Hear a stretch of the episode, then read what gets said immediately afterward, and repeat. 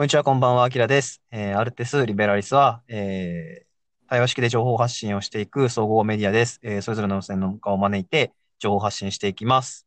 えー、今日は久しぶりの登場です。えー、お医者さんのこうくんに来ていただきました。どうも、こんばんは。久しぶりですね。なんか。ほんと久々ですね。もう、ちょっと忙しすぎて、全然顔出せなかった。あらあら。あ心なしか少し声に元気がない。いや、まあ、先週からね、今ちょっと、週末元気使ったら、はい、ね、平日元気足らなくなるんじゃないかと思って、してますからね。ちょっと、あの、ローエネルギーモードで。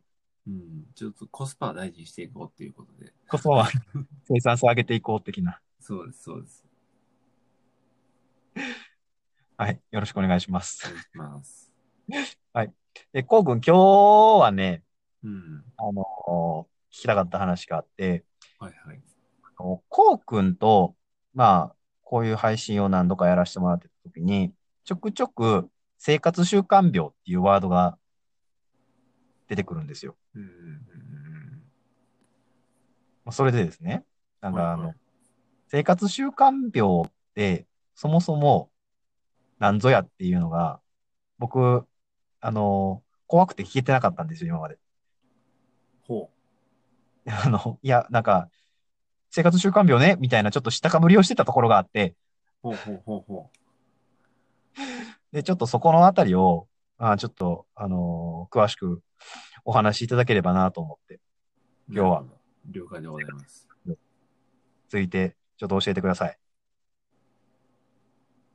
まあ確かにね、生活習慣病って、なんかざっくり、ああ、あれねっていう感じで流しちゃう疾患群のが、疾患概念やけど、はい、要は、その名前の由来は基本的には日常生活で、えー、っと、なんていうか、例えば、過剰に食事をとってたりだとか、まあ、塩分を取りすぎたりだとか、はい。まあ、要は、贅沢な生活をしすぎた結果、生じる体の不具合の総称を言うんであって、はあ、うん。それ自体が疾患名ではないっていうのはまず大前提。疾患群なんですよね。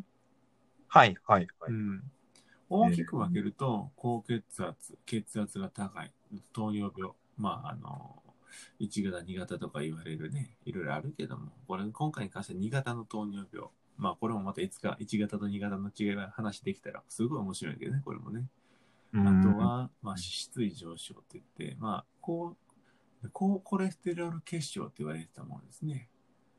えこれも、えっ、ー、とね、トリグリセ、えっ、ー、と、コレステロールの値と、えー、グリ、えー、まあ、トータルコレステロール何やったっけえー、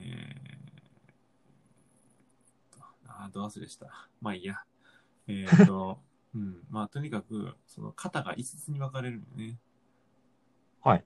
正確に言うと。で、それに分けて、はい、まあ、治療の方針が変わったりするけども、まあ、ざっくり言えば、あの、うん、この薬とこの薬で対応していくみたいな形でやっていくような、うんうんうん、まあ、要は脂質が高い。はい。いう病気が主な3つであって、あとはまあ追加で高尿酸血症だとか、はい、あの痛風にね、あの、高すぎた痛風になるぞって言われる尿酸値ですよね。えー、はいはい。まあ、肝機能酵素の、肝肝臓の逸脱酵素上昇、あの例えばお酒飲みすぎだとかいうのもあるけども、それに関してはまあ脂肪肝とかになるけど、それに関してはまあ生活習慣病っていうジャンルに入るけども、実際パッとオープンにはなってないし、まあ難しいところやな。まあ、とにかくざっくり言うと、まあそういう生活習慣で生じうる体の不具合の総称、代表するところの高血圧、脂質異常症、糖尿病、などなどでございます。はあ、なるほど、なるほど。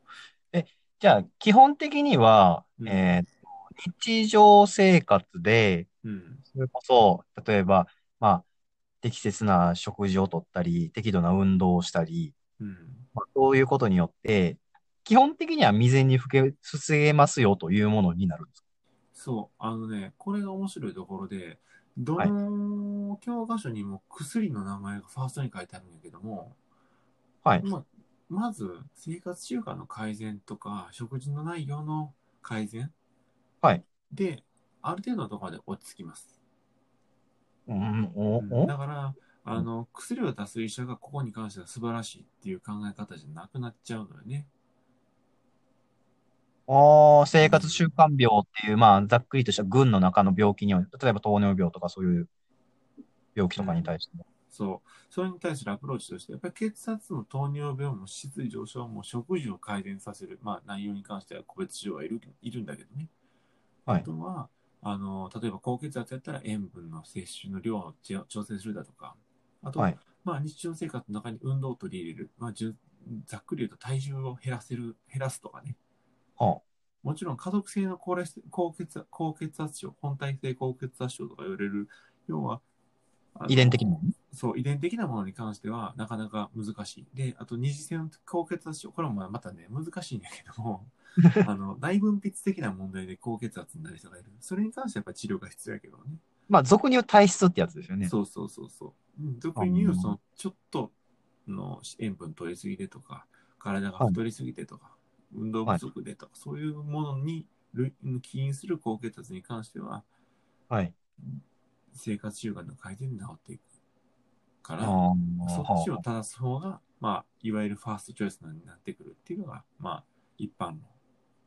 はい、はい、はい、はい。まあ、もちろん基本的には、あのー血圧150も160もあって、普通に治療できないのに、まあ、じゃあまず生活習慣改善しましょうっていう風な形じゃなくて、オーバーラップさせるところが多くて、まずじゃあこれぐらいの血圧の薬を飲みながら、生活習慣改善していって、で、はいコントロールがついてきたらやめれるかもね、ぐらいな感じに持っていくのが、まあ、ああ。僕ならそうするかなっていう感じだし、まあ、おおよそそういう風な形なにの流れにはなっているかな。うーん。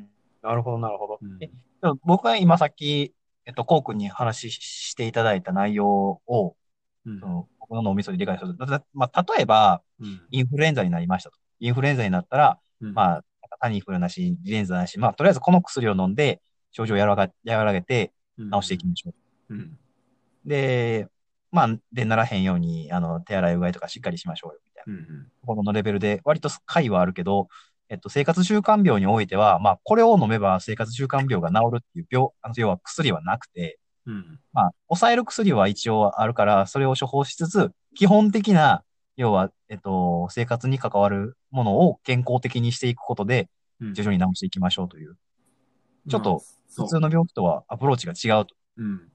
まあ、ただね、そう、そうなんだよ。それが理想なんだけど、理想と現実は全然似て非なるもので、はい。うん、難しいのよね。要は、そこも、例えば45歳で高血圧指摘された人が、おはい薬飲み始めて、症状もないのに血圧高いから病院行け言われて、生活習慣が悪いから改善しろ言われたところで治すかって言われて治さへんのよ、これ。なるほど。そう。症状が出て初めて後悔する人は。あーで、生活習慣病の怖いところは、ん全然症状出ないのよ。ある日、そう確いう、かに。はい、あるはい。日そういう症状があるとき、どういう症状か。高血圧が続くと脳梗塞、脳出血を起こしやすくなる。あー、なるほどね。うん一応、高血圧は心筋梗塞のリスクファクターにもなる。あー、なるほ血管が詰まる、破れる、避けるって言われる、まあ、詰まるやね。詰まる、破れるっていう病気が起こりやすくなるんですよね。ど。それは血圧が高いってことは、要はそれだけ血圧、あの、血管に負担がかかってるってうことですか、ん。要は、ね、その、血管に常に負担がかかるから、要は、血管が脆くなりやすい。動脈硬化が進みやすい。硬くなりやすい。避けやすい。へうんで、硬化したものが飛んで、あの、例えば動脈硬化って壁に要はコレステロールとかいっぱいくっついちゃうんですよね。血管修復させる基準の中で。はいこれもまた難しいんやけど、はいその基準の中で作った塊が血管の中で破れて飛んじゃって、例えば他の血管に詰まる脳梗塞と言われるのは、およそこういう流れになっちゃう。要は、次起こるときは、血圧高いなんかフラフラするとか、まあ、そんな症状だったらいいんやけど、出血拘束で発症しちゃったらもう目も当てらんないっていう状況ね。ーあ。もう直接、本当に死につながるような、うん。で、まあ、病気に心筋梗塞だったらすごい死につながるんやけど、脳梗塞ってそれ単発でなかなか死なないのよね。ああ。足手足が動かんっていうだけで、例えばその脳梗塞後に出血を起こしやすくなる。要は血管が破れやすくなるから血がいかなくなることで脆くなってね。え脳梗塞後の出血という形で亡くなることはまあまああるけども、脳梗塞単発で死ぬことってほとんどなくて、ー、えー、要は手足、片足、かまあ、片手足、もしくは両手、あの、か片方の手足、両方、はい。まあ、肩麻痺と呼ばれる麻痺なんだよね、がはい残るだけで、まあ、あと、例えば、意識がしっかりしてるけども、やっぱり、うん。なんていうか、日常生活のレベルは落ちちゃう。ああ。うん。要は、第一線で働いている50歳ぐらいの一番働き盛りの人が急に働けなくなる。会社の部署は困るし、会社としても困るし、まあその人の家族も困るしっていうね。そうですよね。うん。未然に防いであげないといけないけど、まあ、うんそういう人たちって自分の独自の理論を持ってらっしゃるから、なかなか言うことを聞いてくれないしっていうのが現実。はあ。生活習慣病が怖いのはそういうとこなんですよ。ああ、なるほど。えーえ、じゃあ、た、例えばですね、今さっき言った高血圧っていうところだと、だだったら、まあ、動脈硬化を生み出し、あの、動脈硬化を、こう、生み出してしまって、まあ、血管が破れちゃうとか、うんまあ、固まっちゃうとか、そういう話になってくるんですけど、あの、脂質異常症言ってましたよね、さっき。うん。とかってなってくると、まあ、例えばどういう病気につながったりするリスクがあるんですか？これも基本的には、あの、血管のはい状況を悪くする、血管の環境を悪くするんですよね。脂質が多すぎると。はい。うん。あとはもう基本的に脂質異常症ってことは、やっぱり太ってるんですよ、基本的に。家族性の方た。うん。はい、はい。で、まあ、極端な例を挙げると、要は、はい家族性のし高高コレステロール結晶って言われるものには、やっぱり、あの、血管の疾患を多く生じやすくなるんですよね。脳梗塞、脳出血に含まれるようなものを起こしやすくなる。うん。っていうことに見られるように、やっぱり血管系のトラブルが起こりやすくなるんですよ。安くなる。要は血管ドロドロっていうことですからね、脂質異常症うん、うん、うん。っていうことは。だから、その、大きくまとめた概念としての生活習慣病が発症するところのリスクリスクとしては、脳出血、脳梗塞、心筋梗塞に始まる、要は、ちょっと小さい血管が詰まる、避けるっていうことだよね。はあ、うん。なるほどね。で、まあ、これ面白いんやけども、要はそはいの脳出、あの、例えば血管の大動脈の中でね、できたプラークと呼ばれる大動脈硬化の塊ですね。あうん。血管がそれ要はちぎなんかうんちぎれて飛んで、頭に行けば脳梗塞。えうん頭に行けば脳梗塞、心臓に行けば心筋梗塞。まあ、これに関してはちょっとね、いろんな異論はあると思うけども、まあ、ざっくり説明しやすくするために言うてるけどね。ー、うん。で、例えば、肺、まあ、これはそこはつまらんか。うん。腎臓の血管に詰まれば腎梗塞。えで、まあ、運悪くそれがね、脊椎の血管に詰まっちゃったりすると、脊椎梗塞ってあの、こっから下の下半身動きませんよみたいなことになったりもする。ー、うわー。要は、どこに詰まるかっていうのが、もう完全に日本列島ダーツの旅なんですよ。はっはー。怖っ。うん。そのリスクを分かって、あなたたちは、むちゃくちゃな生活をしてるんですかっていうのを、はい。うん。ね、そんな仲良くもない人に問うわけないやんか。こうした方がいいですよとしか言えないから。そうですね。うん、確かに。確かに。いやいや、もうほんまにどえらい人たち見てきてるから、まあ絶対そうなりたくないけど、まあ、みんなわからんよね、なるまで本当に。えー、あ、まあ本当に、うん本当に、やばいぞっていう状況にならないと、そうそまあ、うそうそう人は変われないというか。うん。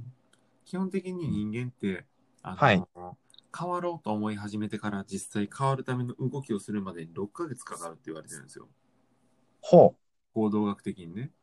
ほうん。っていうことは、6ヶ月前に何かイベントがあって、さあやり始めようと思って、やっと動き始めるのが6ヶ月後なんですよ。う。へえ。まあ、もちろん何かきっかけでポンって変えれる人は変えれるけど、よっぽど意志強くないと無理で、そんな意志強い人絶対運動の習慣持ってるから。ああ、うんなるほどね。だから街中で歩いてるすごい太っちの人の方をね、はいさあ痩せさせようと思ったら、まあ、本気でやらせるまでに6ヶ月以上かかっちゃうっていうのは、まあ、まあ大前提というあか、6あ。週やったっけな ?6 ヶ月やったっけちょっとごめん。正確な数字忘れたけど、まあ、そのぐらいかかるっていうことですわ。えっと、多分ね、し人が習慣化するのには3ヶ月かかるって言われてるんで、確か。うんまあ、行動変容まで6ヶ月かじゃあ。そうですね。えー、そう。なんか、例えば早起きをするっていうのを決めつけて、3ヶ月間続いたら、それは習慣化できてるから、基本的に、あの、崩さなくても、その、要は、努力と、努力を努力やと思わなくなるタイミングがその辺らしいですね。習慣化されるタイミング。えー本当に、こればっかりはなかなかやな。ほんま、救急やってて毎回思うんやけど、はいことの重大さに気づいたのは絶対脳梗塞になった後やし、脳出血起こした後やし、心筋梗塞起こした。けど、心筋梗塞起こした人って起こした後もなかなかね、そういうこと考えない人多くてね、もうこれ不思議なんやけど、まあ、これはちょっとバイアスかかってるからやめとこう。うん、いやたそう、特にそのタバコとかね、喫煙も同じことで、動脈硬化進めるんですよ。ああ、はい。要ははいその血管の内側に狭く、内側が狭く狭くなっちゃうから、結局、血管詰まりやすくなるっていうのはね、まあ、大方の、うん心筋梗塞とか起こす基準なんやけど、まあまあ。はいで、糖尿病はまたちょっと話が変わってくるんですよね。はい。これなかなか面白くて、糖尿病も。まあ、1型、2型っていうのがあって、今回話すのは基本的に2型。生活習慣で起こす病気の方の糖尿病です。糖尿病って基本的には食べ過ぎちゃうことがいっぱい、一番多いですか？まあそうね、食べ過ぎるがメインかな。食べ過ぎるというか、まあ、か、飲み過ぎか？うん、食べ過ぎ、飲み過ぎに始まる要は不節制ですよね。はい。うん。あのーざっくり言うと、痩せてる糖尿病は1型糖尿病、太ってる糖尿病は2型糖尿病なんですよ。あで1あ。型糖尿病って免疫の問題で、はそもそも糖尿病って血糖値がバカみたいに上がっちゃう病気なんですよね。あ。はい。下げ人間って血糖値を上げるホルモンっていっぱいあるんですよ。4、4、5個あんねんけど、うん。下げるホルモンって1つしかなくて、へそれがイえン。スリン。ああ、注射よ。そうそうそう。まあ、注射世代に始まるね。うん。うんで、インスリンを、まあ、出せなくなるはい。病気がはい。1型糖尿病。要は免疫の基準でインスリンを出す細胞が壊されてしまうっていうのが1型糖尿病。すごいわかる。すごいわかりやすい、今。2型糖尿病は、インスリンを出してるけど、インスリンを受ける細胞がバカになっちゃってると。要は、あの血糖値のバランスが悪くて、インスリンを、インスリンを受けてる細胞がバカになっちゃってて、いや、インスリンその量じゃ効きませんよって言ってる状況。要は、血糖値がどんどんどんどん勝手に高くなっちゃっていく。インスリン抵抗性っていうんだけどね。うーん。要は、需要と供給のバランスが崩れちゃってる今だ。そうそう。それが2型糖尿病。うーん。で、まあ、今回2型糖尿病について話すんやけど、はい。えー、そう、糖尿病に関してはやっぱりそれだけ、それを持ってるだけで動脈硬化が進みやすくなって、心筋梗塞、脳梗塞を起こしやすくなるのと別に、うん糖尿病自体が、やっぱりその、細い血管とかを壊しちゃう。まあ、ざっくり言うと壊しちゃう。きっかけになる。で、あしめじって言われる神経の症状、目の症状、腎臓の症状っていうのが出てくるんですよ。すべて微細な血管を持ってる臓器やから、あ。はい。まず糖尿病が進行し続けて、未治療のまま続いていくと、神経症状が出る。どういう症状かというと、足の指先の痺れとか感覚が低下する。えこれはね、まだね、病識が具体的にないから、なんか痺れる、なんか足感覚ないんだけど、いいや、はっはーで終わっちゃうんですよ。ー、ああ。次、目の症状。はい。うん、糖尿病性網膜症って言って、はい。目の血目を栄養する、網膜を栄養する血管がうん破壊されてしまって、目が見えづらくなってくる。うーん。次、糖尿病性腎症って言って、今日本でいうところの、えっ、と、1位ですね。透析になるかの病気の。はい。要は腎臓の微細な血管が潰されてしまって、どんどん腎機能落ちて、透析せなもう、ま、あの自分の血液をろ過できなくなっちゃうっていう病気ね。はそこまで行って初めて後悔するみんな大体。あ。へえ。うん、で、神経来てから、神経来るまでは大体まあ、い人、差があるけども、目来てる人は大体腎臓も悪くなりつつあるから、一へえ。回腎臓壊れちゃうとね、もう目目も目もそうやけど、一回腎臓壊れちゃうと治らないんですよね。へえ。だからまあ透析までまっしぐらみたいな。ああ、なるほど。うんもちろんこの病気も、その、要は血糖高値の値をね、はいうん続く状況をな正してあげれば、ある程度まで落ち着いてくれる。特にてインスリン抵抗性っていうのは、やっぱり、うん。あの生活習慣の改善で、ある程度はかいの良くなる。具体的に言うと、食事の摂取時間とかタイミングとか量とか、うん。あと何を食べるか。ね、血糖値の変動をできる限り少なくしてあげるだとか、まあ言い出したらきりないのでこの辺にしとくけど、そういうことを改善させてあげるだとか、運動の習慣をつけてあげる。実際うん血糖値って、そのインスリンを介して下げるだけじゃなくて、筋肉でも使用するから、筋肉に使わせてあげて血糖値を下げていくっていう。形も一つのやり方。まあもちろんそれは推奨されてるんやけど、まあただね、まあまあ、一般論論としてっていう形でね。例えば糖尿病性網膜症、目の症状がある人に関しては激しい運動はやめましょうと言われてるとかね。細かい話あるから、大枠としてという形で話しとくけど、うーん。まあっていうようなことのし生活改善で薬が減らしたり、インスリン打ってる人が薬、飲み薬だけになったりとか、まあ最悪、いい感じだったら、いい感じに治ったら薬がいらなくなるっていうことも、まあまああることはある。うん。うんうんまあ、ただ、日常生活に何か支障が出てしまってからだと、基本的にはもう手遅れに近いよと。うん、まあ、うんそういうとった方がいいよね。治りますよって言ったらみんな、あ、治るんやってなるから。治るんやってなりますよねう。ん。身の症状ってやっぱりきついからね、なかなか、ダイレクトに結構生活に関わってきますからね。うん。いや、本当に、目に関しても結構えぐいし、うんうんうん。腎臓に関しても糖尿なる、あの、透析するとね、本当に大変なんですよ。まあね、通院っていう習慣もついてしまいますしね。うん。でね、透析の方が大変なのは、あの、やっぱり免疫がちょっと変になるんですよね。へえ。なんか普段絶対大丈夫な人でも感染すごい起こしやすくなったりとか、ああ、まあ感染症リスクが上がるってことで、要は免疫力が低下して、感染リスクが上がっちゃうと。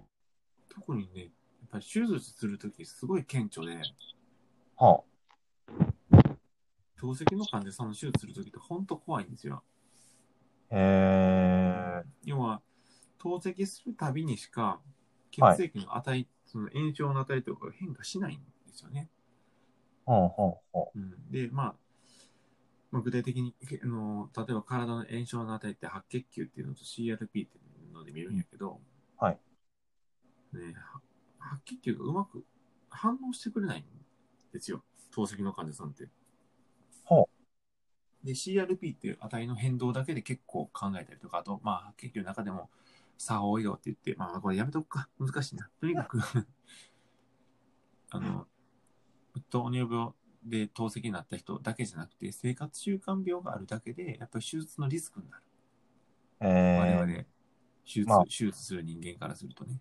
うーん。まあそれだけでもやっぱ気を使うというか気を張るというか。めちゃくちゃ気使うよ、もう。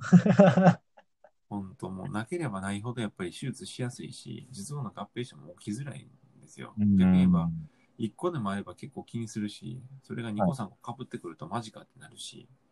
へえ。うんなるほど、なるほど。え、で生活習慣病、大きく3つ、3つ言ってます。3つ目なんでしたっけ？えーっと、高血圧、脂質異常症、糖尿病ね。糖尿病か。あ、そうか。その糖尿病が出たのか。まあ、ざっくり言うとそんだけ。まあ、いや、その3つ。で、うんもっと言うと、尿酸とか、まあ、あとは、何があるかな。まあ、肝臓、肝機能異常とかね。うん。まあ、あの、アルコールに関するものだとか、脂肪肝と言われるね、肝臓が脂肪で満たされている状況。うん。要はフォアグラですわ。フォアグラ。うん食わされて食わされて、あれ、脂肪肝にさせられて食べさ、もう肝臓どうぞ言われてるやつでしょ。まあ、そうですね。なんともうん、なんとも表現しづらいところはありますけど、そうん。れも。あとえね、その腎機能の低下、まあ、高血圧性腎症と言われる高血圧の結果に起こる腎機能の低下だとか、まあいろいろあるんやけども、それも。うん。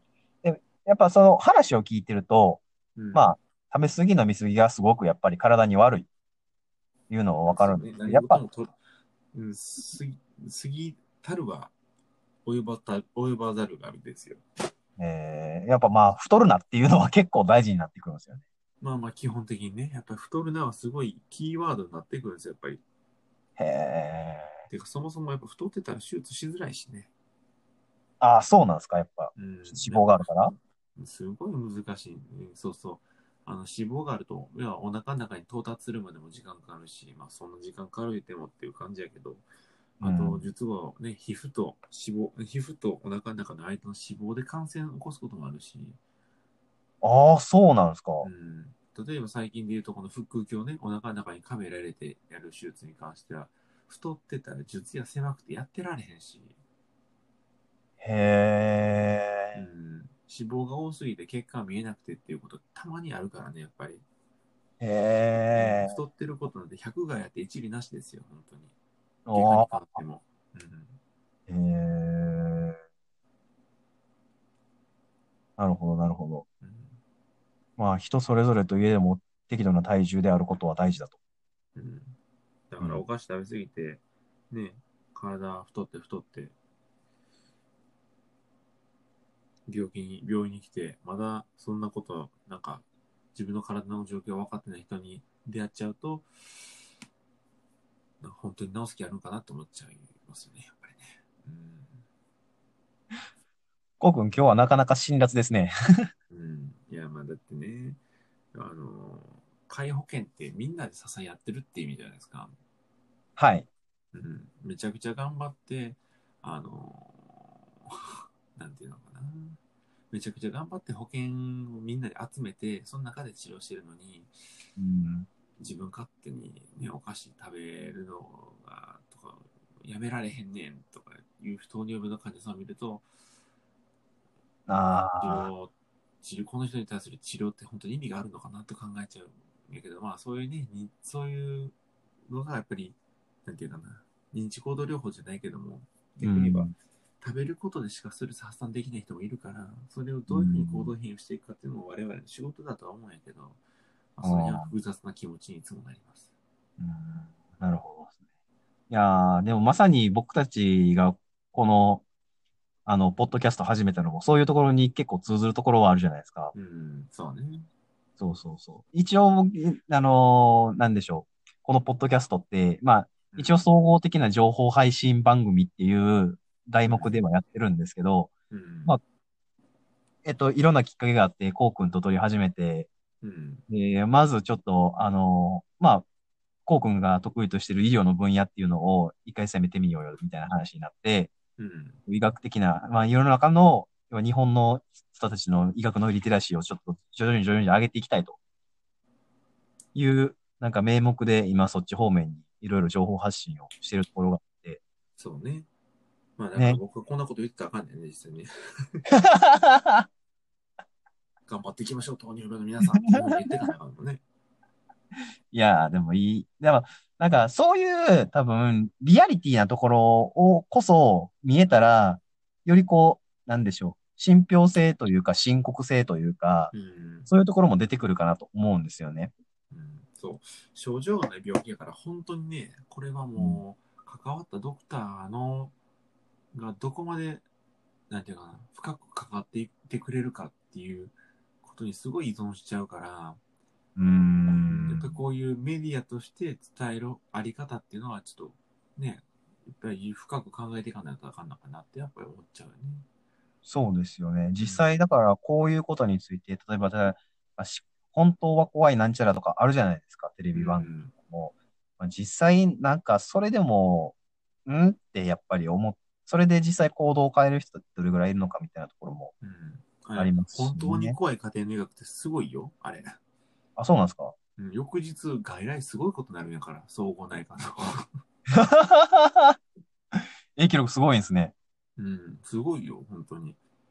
へー。なんかねうん、大体大丈夫だけどね。うん。それはそれでね、なんか複雑なところはありますけどね。うんこのラジオ聞いたんで、つって、こうくんがすげえ忙しくなったらなったり、それもそれで大変やと思まあ、まあ僕はもうね、あのそういうふうにならないように実名出してないだけなんで。う。ね、確かに。そもそもそうやって心配にならないような人たちをいっぱい作るためにね。うん、そう、だからうん糖尿病に関してはやっぱりまた別件でね、その治していく三段、どうやって立てていくか、これに関してはやっぱり言葉だけでは伝えにくいと思うし、かといってじゃあメディアとして僕らラジオという形をとってるから、うどういうふうにしん。ていくかっていうのはまあまあ、要相談なんやろうけど、はい。うんまあ、とにかく糖尿病に関してはやっぱりね、一筋縄でいいかん。うん。生活習慣を変えるってなかなか難しいから、はい。うんまあ、なるほどけどそこに介入できたらね、まあ素敵な話なんですが。うーん。なるほどですね。こうくん今日もありがとうございました。いえ、そんなそんな。なんか、ざっくり、と途中から愚痴みたいになってたけど。まあ、時間が時間ですからね。うん。相変わらず私たち夜ですからね。そうね。深夜本的に、うん、基本的に深夜行動が多いですからね。そうですね。てっぺん登ってからが本領発揮ですからね。うん。ねで、朝大体しんどいっていうね。何も言えないです。そこに対してはもう何も言えない。んで全面的に同意ですね。うん。そんなこんなで。うん、まあ、これ生活習慣病に関しては、まあ、はい。ざっくり言ったけど、もう少しね、各、各論という形で、あとお薬のタイプだとか、まあ、いろんなうん、喋ろうと思ったら喋ることいっぱいあるから、確かに、まあ、だって今日は軍としての話しか多分お伺いしてないので、ね、認識っていう形、まあ、要は大枠の認識をまずしてもらった上で、次じゃあ各論行きましょうかって感じだから、まあ、そういうのを取れてね、あのうん楽しくしていければなって思うんで、うんうんうんうん。わかりました。そんな感じで、今日はちょっと短めにはなりますが、いえいえ、そんなそんな。えっと、コクに、えー、生活習慣病とは何ぞやというお話をしていただきました。コクありがとうございました。いえいえ、ありがとうございました。すいません。それでは今回はここまでです。バイバイ。さよなら。